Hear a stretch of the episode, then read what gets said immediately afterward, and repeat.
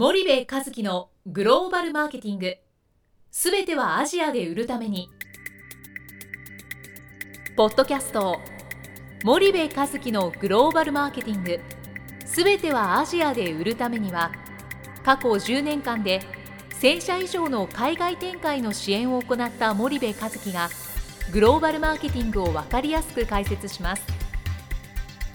グローバルマーケティングとは世界のニーズに応えて利益を上げること。アジアで売るためにはものづくりプラスグローバルマーケティングを武器とした戦略を持たなければなりません。日本には素晴らしい企業が多く存在します。その企業とともにアジア市場を目指したい。再びジャパンアズナンバーワンと呼ばれる時代を作りたい森部一樹はそんな思いを持ちながらこの番組を皆様にお届けいたしますこんにちは、ナビゲーターの東忠夫です。こんにちは、森部和樹です。じゃあ、今日は森部さん、どんな話を？えーっと、そうですね。えっと、先日、はい。えーとある企業のあの社長連中を連れてタイに行きましてですね、はい。はい。その時に感じたことをはい。話しましょうか。どうぞ。は えっとね、い。あのまあ、タイは先進 ASEAN でよねですすねはい SMT の T になりますけどもタイランドは先進 ASEAN で、はい。まあ、あの我々が専門としているそのチャンネル構築なんかでもうんうん SMT の、まあ、タイと VIP とはまあ別個で考えますねというのが一つあって、タイは近代交流も非常に発展しているし、まあ、あの消費財メーカーの参入戦略を考えるときには VIP とはまあ戦略が大きく変わりますよはい。ということで、えーまあ、一つあると。はい。でただそのタイですらやっぱりその個人のキャッシュフローうん。をビジネスにおいて非常に気にしたそのビジネスモデルを組まないと、うん。うんあ、のまだあのまだ厳しいなというのを、まあ、あの実体験で経験したという話なんですけど、はい。はい。どんなところで？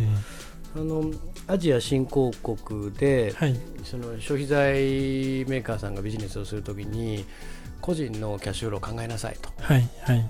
なぜ先進グローバル企業は商品のグラム数を減らしたりパッケージを小分けにしたり、えーその時だけ使えるように工夫をするのかうん。っていうん。うお話なんですけどうんね、あのそれをね地下鉄に乗った時に感じたんですよ。でタイってちょっと話変わりますけども今インドネシアより渋滞が圧倒的に上ですね。うん。全く動かないっていうかインドネシアちょろちょろ動くじゃない言ってもジャカルタの中、けどバンコクはもう全く動かなくて。でまあ、あの社長さん3人と僕とあるう企業の商談に行く途中でもう本当に全く動かなくて20分30分ぐらいかな車が1ミリも動かないとはい。はい。でこれまずいって言ってその、まあ、ハイヤーがあってそれに乗ってたんだけども、うん降りましょうって言って、うん。地下鉄に乗ったんですよはい。で地下鉄に乗ったら地下鉄がね、えー切符売り場がめちゃめちゃ長蛇の列なんですようん。うん別に雨降ってるんじゃないですよ晴れてるし、はいなんか特別な日でもないし、うん。うん。ですごい並んでるとあもうこれ遅刻だなと思ってはい。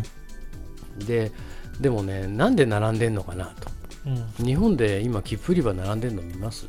いませんよね。ね見ないですようね、ん。なぜならばパスモとか、えーイコカはい。はい。とかああいうプリペイドのあのやつがある指定機があるわけで、うんまあ、切符を買うなんていうのは多分地方からこう出てきたりとか都心の人が地方に行った時に、えー使えないから切符を買うと。で今、まあ、全国でこう連携もし始めてるじゃない？で当然タイバンコクの地下鉄もプリペイドカードは売っていてみんなカードは持ってますと、うん。ただねこうね注意深く見てるとその日本の一般的な平均所得の人たちがパスモにあらかじめ入れておく金額とバンコクの一般的な人たちがそのパスモに入れておく金額にやっぱまだまだ大きな差があってうん。どういうことかというと日本だとまあ5000円1万円入れときますと。はい。そうすると10回に1回きあのそれをリフィルすればチャージすればいい、うんうん。けどそれが5回分しか入れてなかったら、まあ、5回に1回になっちゃいますよね、はい。でその分長蛇の列ができるということになるわけじゃないですか、はいはいはいだから結局その乗るっていうことは分かってるんだけども、うん。日本人だったらまあ10回分ぐらい買っとこうかと。はい。大体なんかチケットも10枚セットとか売ってるじゃないですか。そうですね。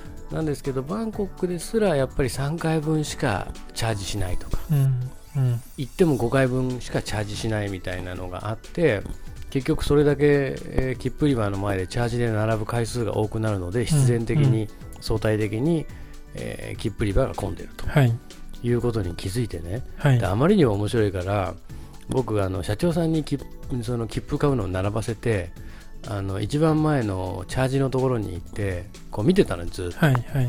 したらみんなやっぱり切符を買ってんじゃなくてチャージしてるんだよね。でそのチャージがまあ5回分ぐらいなんですよ。地下鉄5回分ぐらい。はいはい。だからああやっぱそうなんだなと思って、うん。あの改めてその先進 ASEAN のあのタイバンコクですらそれだけ個人のキャッシュフローが重要ですよはい。でつまりは日本の消費財メーカーがバンコクで消費者相手に商売するときには、えーまだまだ個人のキャッシュフローを考えないといけないよねと。うん。確かにタイには金持ちはたくさんいますと、うん。けどお金持ちを狙うビジネスじゃなくて中間層以下のマスマーケットのボリュームゾーンを取るんであれば個人のキャッシュフローをやっぱり甘く見ちゃダメですよということをはいはい。改めて気づいたと、うーん。そんなお話でございます。なるほど。それってまあビジネスにじゃあ具体的にどう影響してくるのかっていうのはちょっと森部さんなりにうん。そういう現象からうん。まあアドバイスというかうん。どうしたらいいっていうのは？うん。例えばあのシャンプーを売るメーカーさんだったら、はい。日本で売ってるような大きいボトルよりも少しでも小さなボトルにしてあげて、うん。トラベル用まではいかなくてもいいけど通常我々のバスルームに置いてあるシャンプーの大きさうんうんうん。とトラベル用の大きさの半分ぐらいはい。それでコストがどこまで下げられるのかうん。っていうことを考えるし、えーなんだろうな10個入りのチョコレートだったら5個入りにするとか、はいはい。えーそんなことをやっぱり考えていく必要がああるんじゃないかなとうん。思いますけどもね。なるほうん。どそうすることでまあ個人が買いやすくなると。そうですね。うん結局その、うん、確かにたくさんの量を一気に買った方が楽なんですよ。うんうん。まあ言ったらなんだろうコストコ的な考え方、はいはいはい。もう買いだめみたいな。うんなんだけどやっぱり買いだめっていうことは個人のキャッシュフローを悪くするのでう、ん。日本で個人のキャッシュフローなんて考えないよね。基まあ本、ね。貯金あるもんね。うん。貯金ない人ってそうそういないでしょ？そうね。そうするとやっぱりいかにそのい安く買うかっていうことが重要なので、たくさん買った方がお得なんだったら、うん。あのお得じゃない。うん。あのコンビニ行ったらさ20%増量とかって書いてある。はいはいそれのがお得なんでね、アアジア行って増量とかないからむむしろちっちゃくなってるっていうはい。世界なのでやっぱそこはすごく重要だと思いますけどね。うんうん。わかりました。はい。じゃあ森部さん今日は時間が来たのでここまでにしたいと思います。森部さんありがとうございました。はいありがとうございました。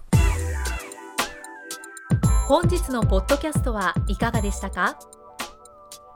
番組では森部和樹への質問をお待ちしております。ご質問は podcast アットマーク spydergrp.com ポッドキャストアットマークスパイダー grp.com までお申し込みください。たくさんのご質問をお待ちしております。それではまた次回お目にかかりましょう。